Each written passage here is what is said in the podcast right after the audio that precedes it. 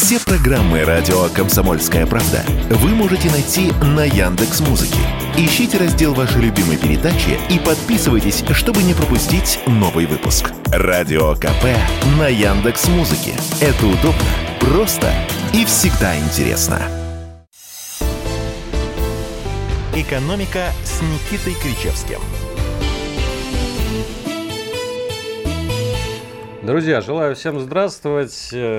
Э, С вами любимая передача об экономике. Ваша Никита Крычевский. Я бы сказал, Иванов. единственная, Алексей Валерьевич, передача об экономике. Потому что все остальные страда. Единственная, которую мы слышим. Поздравляем вас с наступлением долгожданной весны. Ну, как обещали. Как обещали, мы вас предупреждали, что это будет. Да. Верьте нашим прогнозам. Мы не ошибаемся.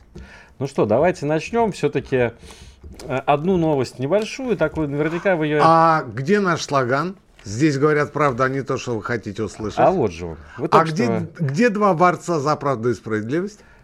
Вот они перед вами. Кстати, заходите на YouTube канал Радио Комсомольская правда. Там увидите и борцов, и нашу студию.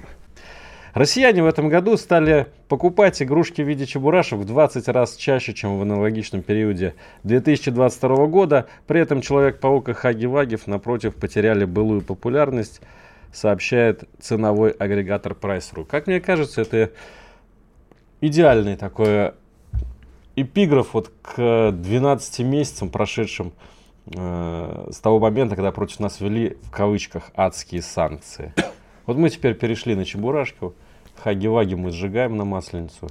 Ну, вы со мной по поводу чебурашек-то не разговариваете, потому что я человек из того поколения, понимаете? Не бэби-бумер, который родился после Великой Отечественной и Второй мировой, а человек из 70-х, 80-х. Для нас чебурашка это а, тара, в которую разливали водку. Понятно. Ее называли чебурашка. 0.33. Да. Ну, не только, не только водку, но и водку в том числе. Поэтому чебурашка для нас это несколько иное. А для вас чебурашка это вот э, э, то человека-животное, которое э, за неимением лучшего крутили все новогодние праздники. Когда вы последний раз покупали Чебурашку? Никогда.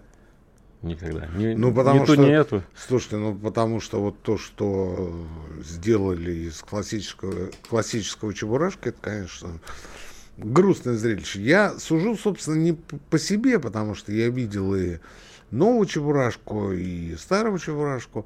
Я сужу по своим маленьким детям. А детки не смотрят нового. Они говорят, давай, шипоглядь вот старого. Вот это будем смотреть. А вот про нового выключи. Хочется понять тогда, кто же пронес в э, бокс-офис Чебурашки 2 миллиарда там с чем-то с лишним рублей. Ну, Наверное, это Там раз существенно больше, но это же по всей- ностальгирующие бумеры. привели своих детей и внуков. Ну, я к чему э, завел этот разговор? К тому, что ровно год назад Джо Байден заявил, что российская экономика сваливается в свободное падение. Ну вот мы год, год спустя обнаружили себя э, примерно в том же состоянии, только стали чебурашек почаще. Слушайте, слушайте, а мы с вами год назад говорили о том, что ничего страшного не будет.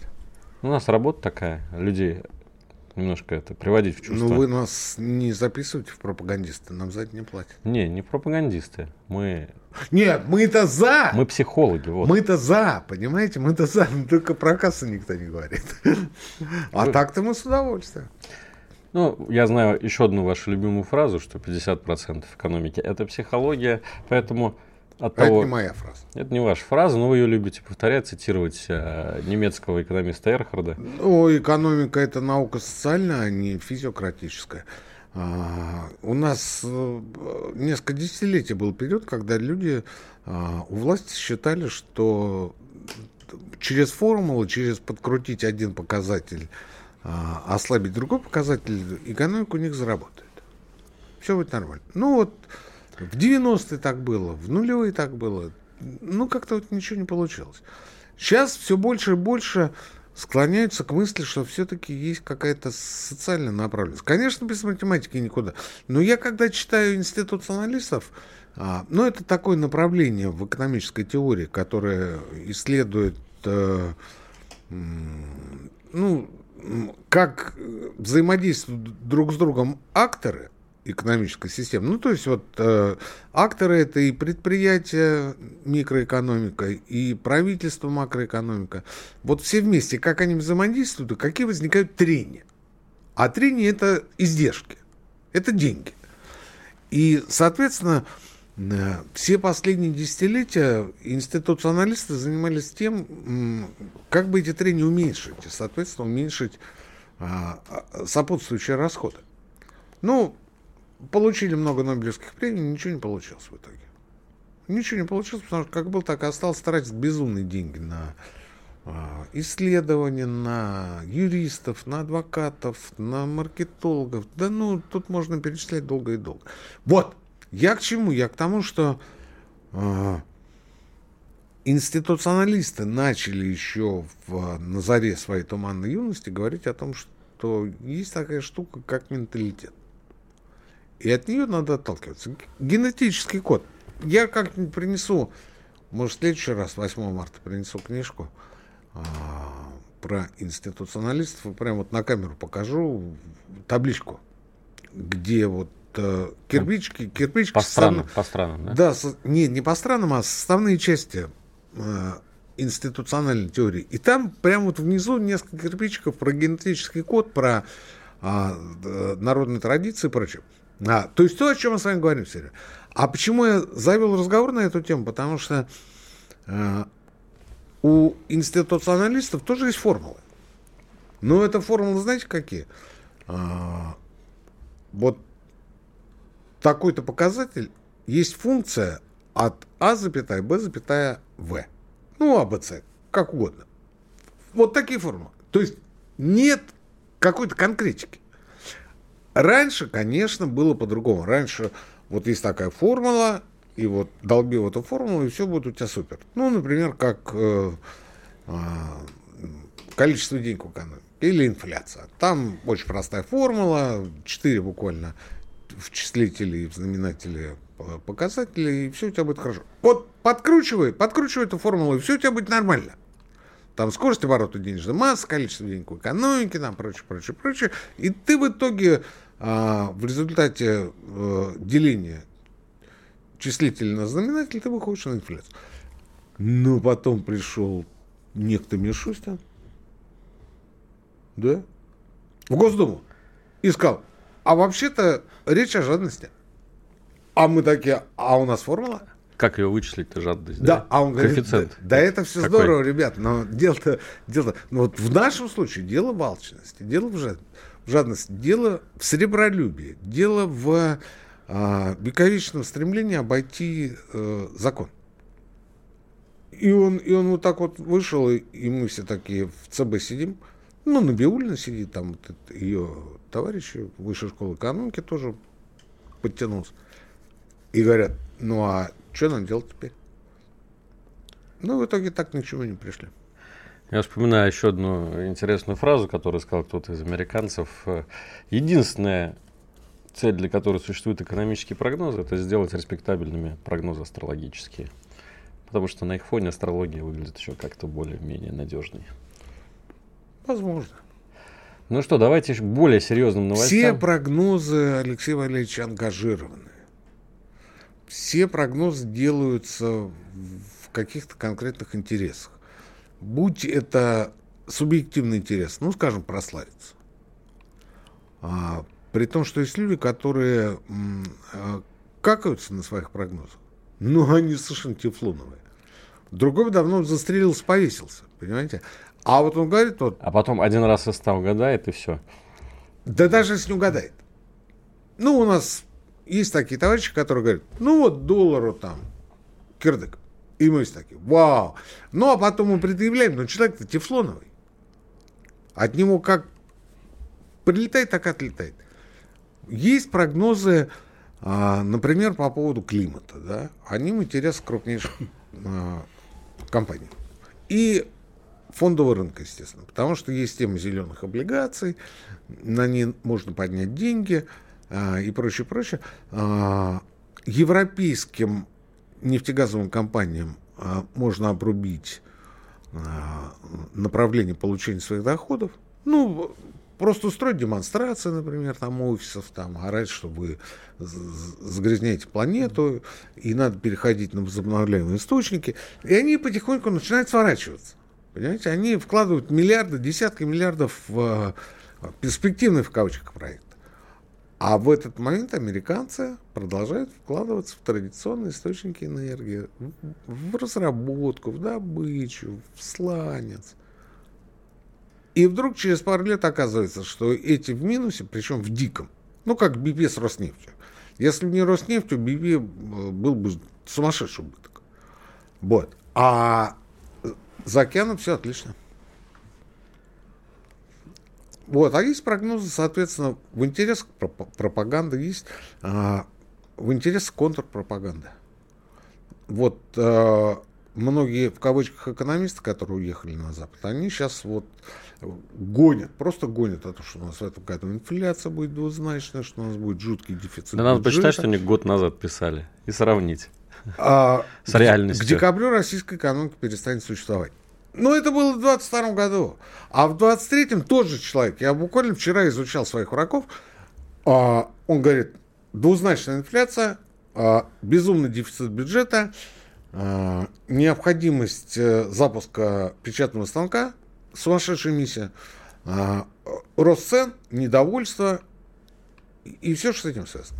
О прогнозах нефти и других экономических реалиях поговорим после небольшого перерыва. Сейчас новости и реклама. Александр Коц. Один из лучших военных корреспондентов не только в России, но и во всем мире. Он работал репортером во многих горячих точках. Чечня, Южная Осетия, Косово, Афганистан, Ливия, Сирия, Египет, Ирак, Украина.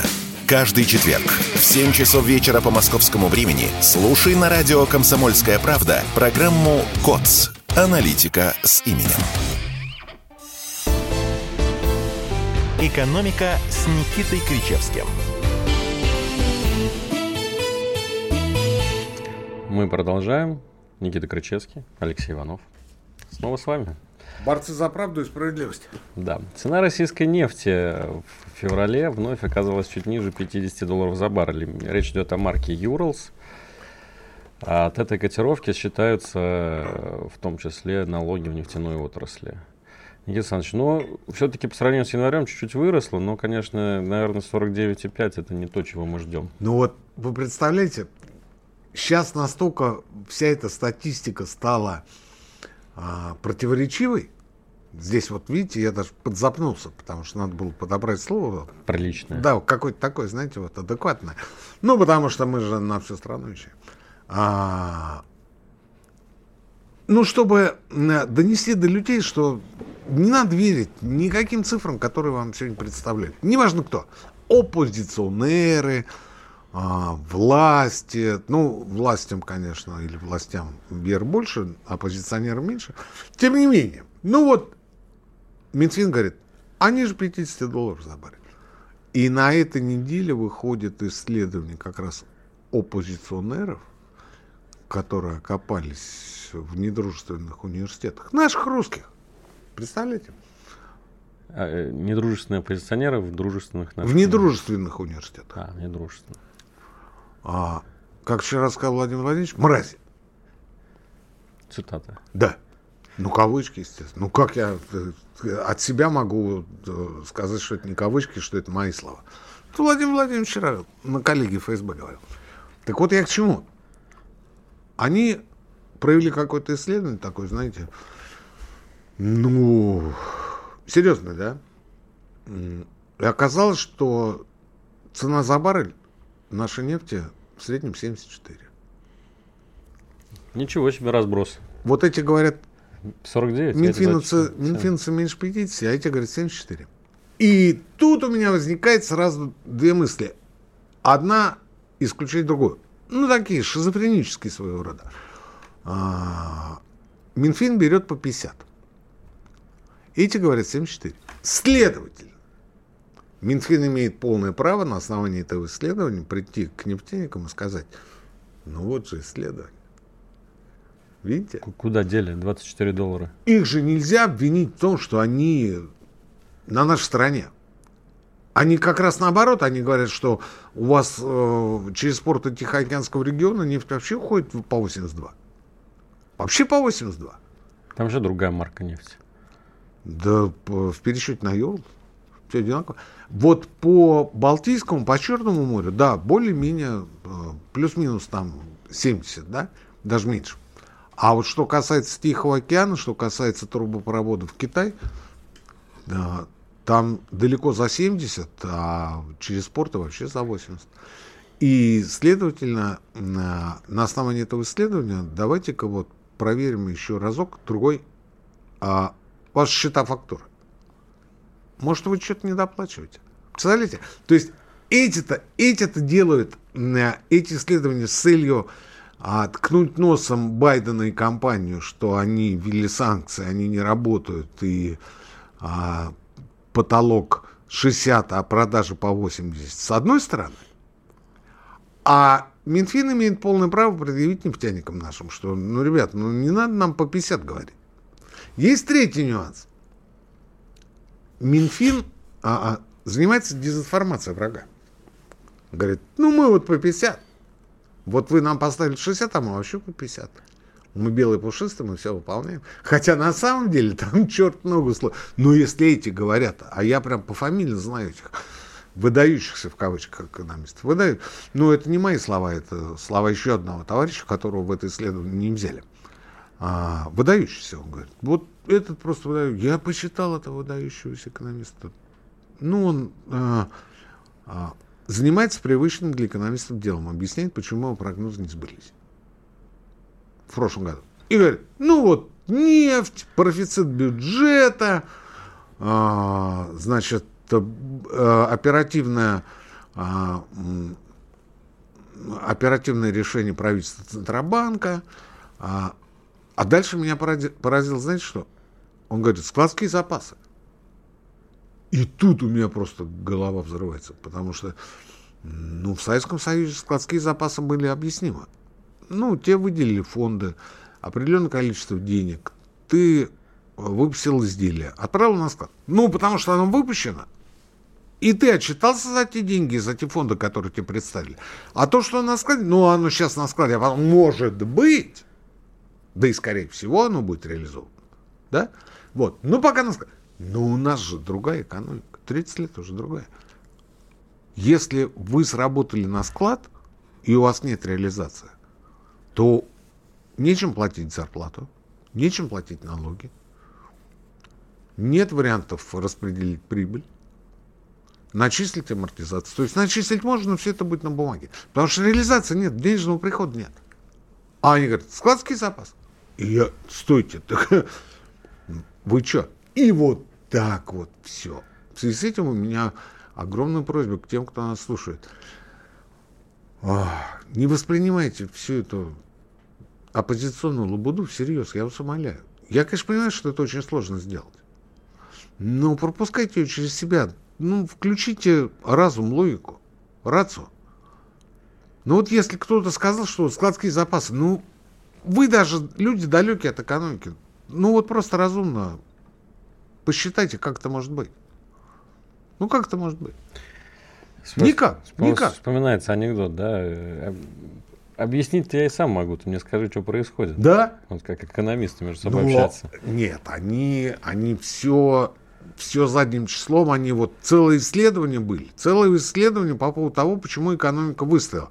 И а, да, наши прогнозы не сбылись. Но теперь-то они сбудутся. И Россия уж точно теперь кирдык будет. Ну, я от себя могу сказать, что в этом году двузначная инфляция, скорее всего, не будет по первым двум месяцам. Ну, просто никто этого не допустит. Никому это не надо, это неинтересно. А какой-то чудовищной эмиссии также не будет. Хотя я только за, чтобы была эмиссия, потому что это увеличит э, количество денег в экономике. Монетизацию экономики, если говорить по-умному. Да? Дефицит, который по двум месяцам вырос до 4 триллионов рублей, сократят. Он опять же технический. И вообще в стране, обладающей суверенной валютой, как наш рубль, о дефиците можно вообще ничего не говорить. Вообще ничего, потому что в нужный момент мы всегда можем за счет дополнительной эмиссии дефицит закрыть. Каким образом осуществляется эмиссия? Если вы думаете, что ЦБ и Гознак печатают деньги и потом их разбрасывают с вертолета, вы глубоко ошибаетесь. Там несколько иная система. Есть крупнейшие госбанки, у которых всегда на курсчетах есть миллиарды. Всегда. Дальше выходит Минфин и говорит, вы не хотите купить ОФЗ? А они говорят, ну мы же свои люди. Конечно, хотим. Вот. Они покупают, причем покупают а, по 10-11% годовых. Ну, плюс-минус. После этого они идут в ЦБ, кладут эти ОФЗ качестве обеспечения и получают все те деньги, которые они потратили на приобретение этих ОФЗ, обратно. Но под ставку рефинансирования, под ключевую ставку, ну, под 7,5. То есть бюджетом будет платить 10-11, они будут платить ЦБ 7,5, а остаток это прибыль. И денег больше в экономике, и крупнейших госбанков плюс в прибылях. Всем все нормально. Она говорит, а вот будет эмиссия. Какая эмиссия? Но она уже есть. Она уже идет, она не прекращалась. Плюс ко всему, ну, у нас такой смешной долг, меньше 20% от ВВП, да? Ну, смешно. Нам можно годами еще качать, качать от долг, качать. Никаких проблем. И все будет нормально. И а, вот послушаешь одного, он говорит, да, вот там, значит, дефицит, там, значит, необходимость эмиссии, там. Ну, супер, умно же. Вот. А потом включишь телевизор, ну, такой нейтральный. И там не самая патриотическая а, девушка-аналитик говорит, никакого дефицита нам не грозит. Все будет хорошо. И мы сможем совершенно спокойно, без дефицита или там с, не, с незначительными заимствованиями, можем совершенно спокойно существовать определенное количество лет без, без каких-либо проблем. Без каких. А то, что текущего дефицита а, ну, по факту нет, то есть он технический. Это мы с вами говорили несколько передач назад, и я тогда еще говорил, что в феврале он никуда не денется, а, возможно, разрастется. Ну, так оно и получилось. Почему? Потому что НДС ты возмещаешь сразу экспортерам, оперативно, а система по а, единому налоговому счету, которая внедрена с января этого года, до сих пор буксует. И я, например, как ИП, а, два месяца вообще не платил налоги. Ну, потому что налоговая сказала, не надо, мы пока не разобрались, не плати. Ну, вот сейчас вот в марте, возможно, заплачу. А может, в марте не заплачу. Там набежало больше триллиона рублей. Только по этой схеме. В любом случае будет корректировка. Не в марте, так и в апреле. Конечно, будет. По налогам. Но мы же отталкиваемся от светочей, в кавычках, от гуру, а они говорят, ну все.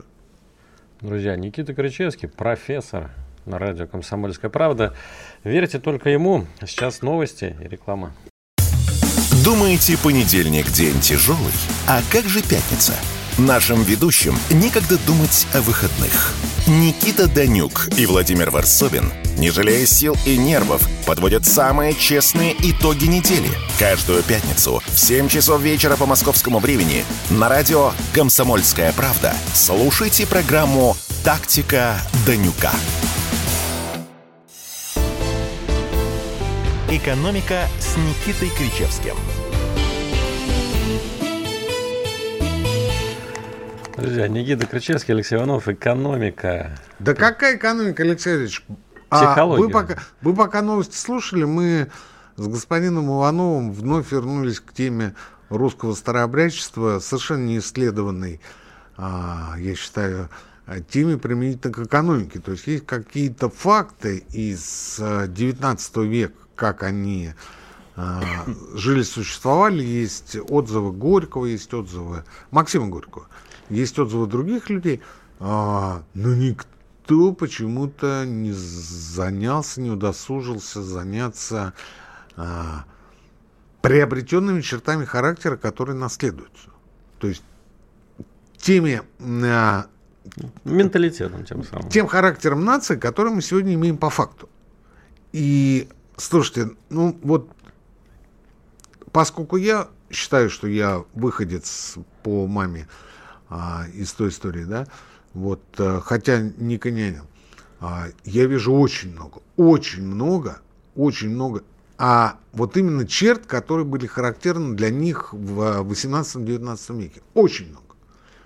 Руки не доходят написать книгу на эту тему, вот именно про ментальные черты. Не доходит, потому что Телеграм, потому что разные другие дела. Это надо погрузиться, это надо работать исключительно в этом направлении. Ну, дай бог разрулиться, что-нибудь придумаем. А, и вот та черта, о которой я вам все время говорю о том, что никакие санкции для нас большой роли играть не будут – потому что у нас в характере многовековое стремление обходить любые законодательные нормы, оно тоже оттуда. Точнее, даже еще раньше, потому что, э, ну, я вас верну совсем уже в древность. Э, откуда возник налог на дым? При монгол-татарском иге, кстати говоря. Монголы брали от трубы. Вот труба дымит, ну, значит, плати. У них вот такая система налогообложения была. Оттуда пошли бани по-черному. По черному. Ну, потому что баню построил, а платить не хочешь. Поэтому у тебя труба заканчивается там, где баня. Наш вот слушатель в чате вспоминает пословицу «счет до мера, то и вера». Знаете, такое. Ну, то есть, вот э, про сребролюбие, которое вы говорили. Да, вот. А это к Мишистину, это не ко мне. Я все стрелки на Михаила Владимировича. Ну что, давайте еще новости вспомним. Сегодня прошла такая новость, тоже под радарами, не сильно замечена, мне кажется, очень важная. В Китае э, рекордный за 10 с лишним лет рост активности фабрик. Почему это важно для России? Потому что Китай сегодня становится главным потребителем российского сырья. Вот еще одна новость, тоже сегодня увидел. Россия и Индия на двоих потребляют сейчас более 90% экспортной российской нефти. Для, для справки, еще пару лет назад Китай потреблял 30%, Индия 2%. Ну, слушай, там же ковид был. Ковид был, да. Ну а сегодня вот от того, что у Китая резкий, бурный, стремительный просто рост экономи- экономический, сейчас после того, как раз они, когда они сняли карантины все, мы можем надеяться, да, вот не знаю, стоит ли говорить о прогнозах, но что нефть снова пойдет вверх, Потому что Китаю нужно все больше и больше. Это значит, цена на нефть будет расти, на российскую нефть тоже будет расти, и ситуация будет улучшаться. Экономики. Я вам скажу так, что все настолько запутано. Почему я призываю слушателей не реагировать ни на какие прогнозы, ни, как, ни на какие отчеты, какие-то цифры, понимаете? Потому что, ну вот я вам привел в первую часть пример. Минфин говорит, ниже 50 долларов. Ну, для того, чтобы этих олухов обмануть, западных да? А враги России проводят исследования и говорят, слушайте, у них вот направление Китая идет по 82. И при этом ни для кого не секрет, что в конце прошлого года мы создали свой танкерный флот на... Теневой. Теневой, теневой на 2,2 миллиарда долларов. Оперативно. Просто что-то выкупили, с кем-то заключили долгосрочные отношения. Желающих работать с русскими весь мир – вот не поверите, весь мир. Ну, потому что теневой флот, что это такое? Ну, вот греки, например, имеют там вот такие танкеры, не включают транспортеры, чтобы их не засекли, и гоняют по всему миру. А получали, ну, предположим, там доллар с барреля. Сейчас с русскими можно поднять, ну, к примеру, 5. Ну, так они выстраиваются в очередь, они хотите с нами поработать. Ну, когда прибыль да, те же иранцы есть, которые уже э, сто лет в этой ситуации живут. Туда санкции. же, туда же, все туда. Потому что, ну, есть вот эти санкции, есть вот эти гневные телевизионные а, спичи Евросоюза и Соединенных Штатов, а есть э, конкретное предприятие, которому нужна прибыль, которому нужны деньги.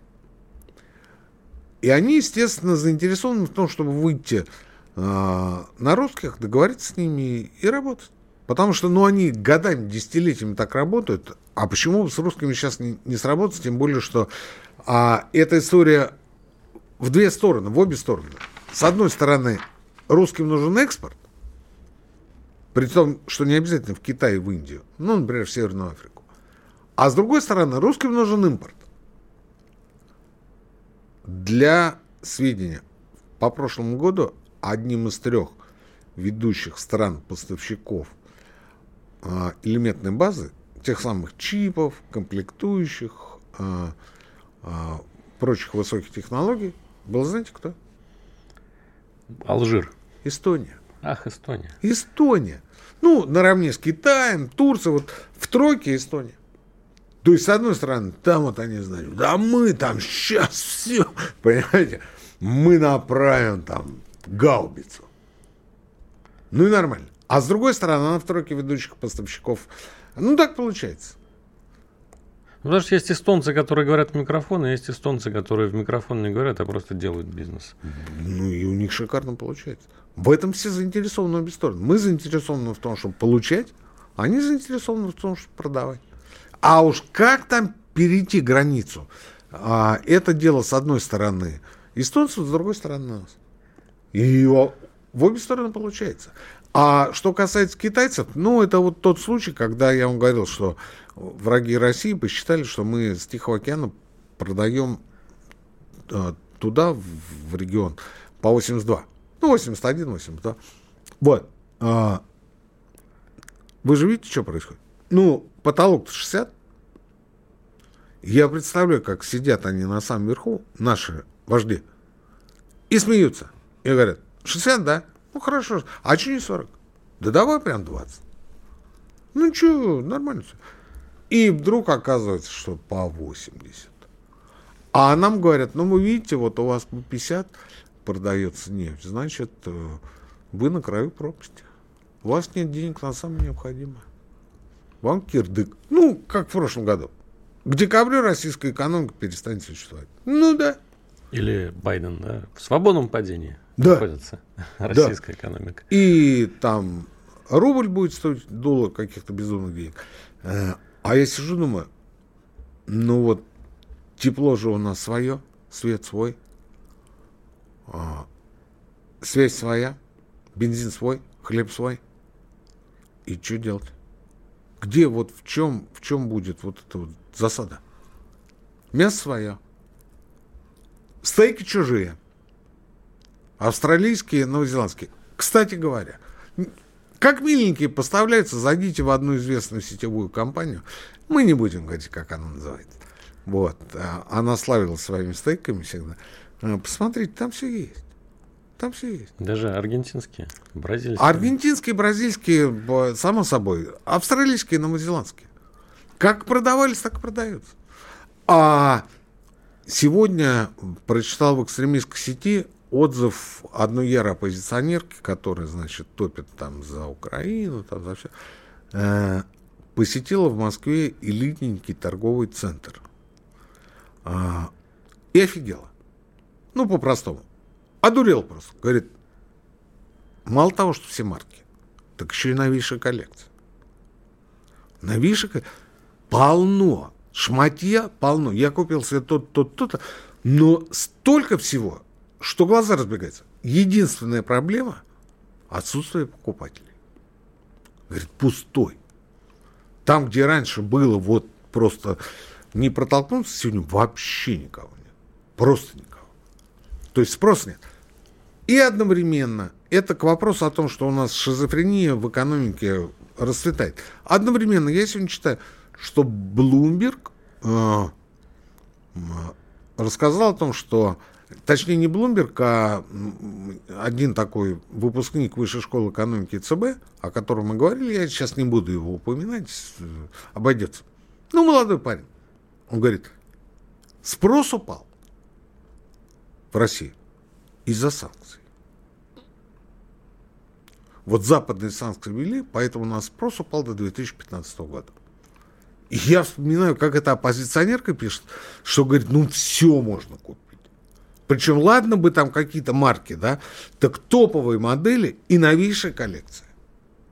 А это, говорит, санкции. Где они? Ребят, но мне кажется, надо проснуться, посмотреть трезво. А, явно не...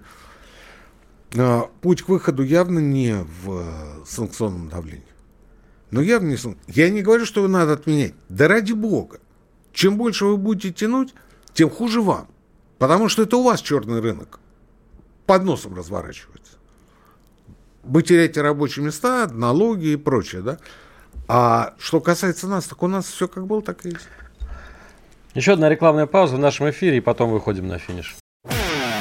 Музыка их связала. И теперь они готовы поделиться ею с вами. Каждую субботу в 9 утра и каждое воскресенье в 8 вечера Михаил Антонов и Александр Анатольевич подводят музыкальные итоги недели.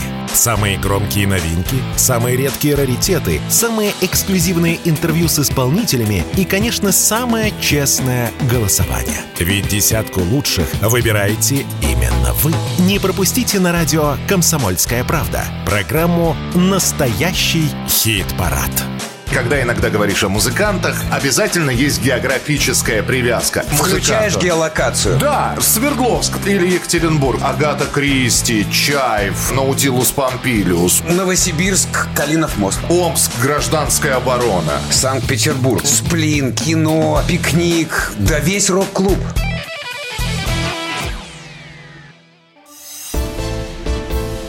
«Экономика» с Никитой Кричевским.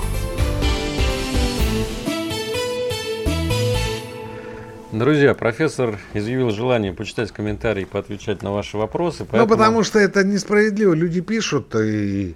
а мы делаем вид, что мы самые умные.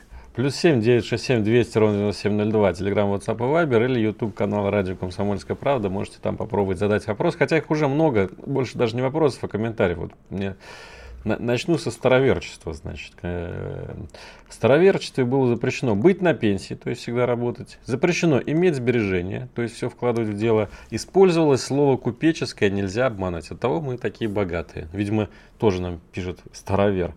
Ну, э, А может нам без закона- комментариев. законодательно ввести? Без, без комментариев, потому что очень много было. А, Вы э, пользуетесь э, сведениями ну, из середины второй половины 19 века. Потом, знаете, все это скурилось.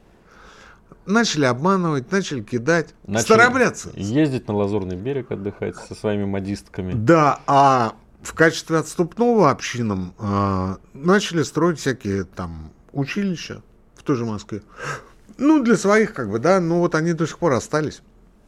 Больницы, дома для, ну, как по современному, Дома презрения. для престарелых, да. Ну, вот э, мы сперли, а вот вам, значит, это. Не, это долгая тема, и тем более не наша Давайте программа. дальше. А, Привет от мобилизованного в отпуске. Не представляете себе, как поднимается торговля в приграничных городах, где мы стоим. Спрос есть, предложение сразу появляется. Еще бы мы себе не представляли. Это вообще очень большая тема. Может, мы когда-нибудь с вами отдельно поговорим, потому что вот мы сегодня начали разговор о хайпе, да? А, по прогнозам, правда. По прогнозам. Но сейчас куда больше хайп идет не по прогнозам, а по материальной помощи. Тем, кто в СВО. А, прям вот кто-то там десятки миллионов собрал, кто-то еще что-то собрал. А, раздаются такие демагогические выкрики все время. А чем ты конкретно помог? Представляете? Ну вот ты вот сидишь, разглагольствуешь, а ты чем помог? Ты! И народ начинает теряться. Потому что, потому что это демагогия, и она не бьется. Ну, люди-то, как правило, честные, скромные. А, знаете, вот э, по поводу СВО и по поводу приграничной торговли, я вам так могу сказать. э, Я никогда об этом не говорил, но я не так давно был в, на станции Давыдовка, это Воронежская область. А, рядом с Лисками. Это узловая станция, и там останавливаются эшелоны с нашими ребятами. С техникой, с ребятами останавливаются эшелоны на 5, на 6 часов. Вы не представляете, что там происходит, когда они приходят, когда они там останавливаются. Они там долго стоят. Их собирают, везут их, ведут их в баню, в бассейн. Пожарные подтягиваются, обливают технику, заправляют ее водой. А, есть там, ну, я могу сказать, какой завод, но меня никто не уполномочил. А, ИПшница, у нее кафе и банкетный зальчик маленький. Ну, свадьба, поминки, вот такая вот история. Как только приходит эшелон, слетаются все. Начинает судорожно, в бешеном темпе готовить, строгать, стрепать, там, кормить их. А наедаются от пуза. А, отдают последнее. Один мне рассказывал, что, смотрю, бабушка стоит, 200 рублей кладет. 200 рублей. Мелочь себе оставляет, 200 рублей. Говорит, у меня больше нет. Он говорит, я ее повел в магазин, накупил ей всего. Говорю, да не надо, спасибо, мы разберемся. Дед пришел, там 10 тысяч какие-то принес, вот, говорит, все, что скопил, все, да. Вот, вот каши варит, все остальное. А, почему я должен рассказывать, что я знаю ее телефон, знаю ее карту и, и а, перевожу деньги? Почему я должен кому-то об этом рассказывать? Я не вот эти вот э, либералы из 90-х, которые приходят на Немцов мост, фотографируются и выкладывают это в э, соцсети. Вот я почтил память. И четыре фотографии, как я э, стою, скорблю. Скромный человек никогда этого не сделает. Никогда. И потом кто-то такой, что я, чтобы я должен был перед тобой отчитываться, как я э, помогаю, чем? Зачем? Считай, что я ничего не делал. Но я не хайпую. Я не хайпую. Хотя мог бы. Но этого делать не буду. И каждый из нас может внести свою посильную лепту, лепту а, пошаровав по сетям и найти эти группы. Найти. Там, конечно, мошенников много и все остального, но а, почитайте отзывы. Почитайте отзывы. Отзывы вам сразу все скажут, где мошенники, а где честные. И это происходит на всех, вот если говорить о железке, на всех узловых станциях, на всех приграничных. И везде это вот сплошь и рядом. Появилась своя индустрия, слава богу, наверное. Для жителей этих э, регионов, для этих районов это счастье. Тут э, можно в другую сторону развернуть, можно сказать о том, что, наверное, э, дело в том, что на той стороне, э, где наши же, да, малорос, все. Там точно такая же история. Без разницы. Хохол, русский, без разницы. То же самое. То же самое. Вот, может быть, не стоило а, сталкивать лбами малоросов и русских. Может быть, стоило как-то по-другому это сделать. Но это другая программа. Мы не вправе об этом рассуждать. Потому что мы детали-то не знаем. И это в продолжении экономики, в продолжении той шизофрении, о которой я сегодня говорю всю программу. У Минфина 50, у оппозиционеров 82, а в среднем 74. Что, еще один вопрос э, по поводу все свое. А чьи семена, чьи яйца, обычай племенное семя, чье? И на внутренний рынок поставляется в основном первый и второй сорт, а высший сорт идет за кордон за тот самый доллар. И чего? Ну, ну молодец. И? Нехорошо, давайте наоборот. Высший сорт нам, а им первый. Слушайте, как было, так и осталось. Вот как получали семена, если раньше напрямую, то сейчас немножко косо, так все и получаем. Так все и получаем. Есть, конечно, напряжение. Есть напряжение. Но оно постепенно уходит.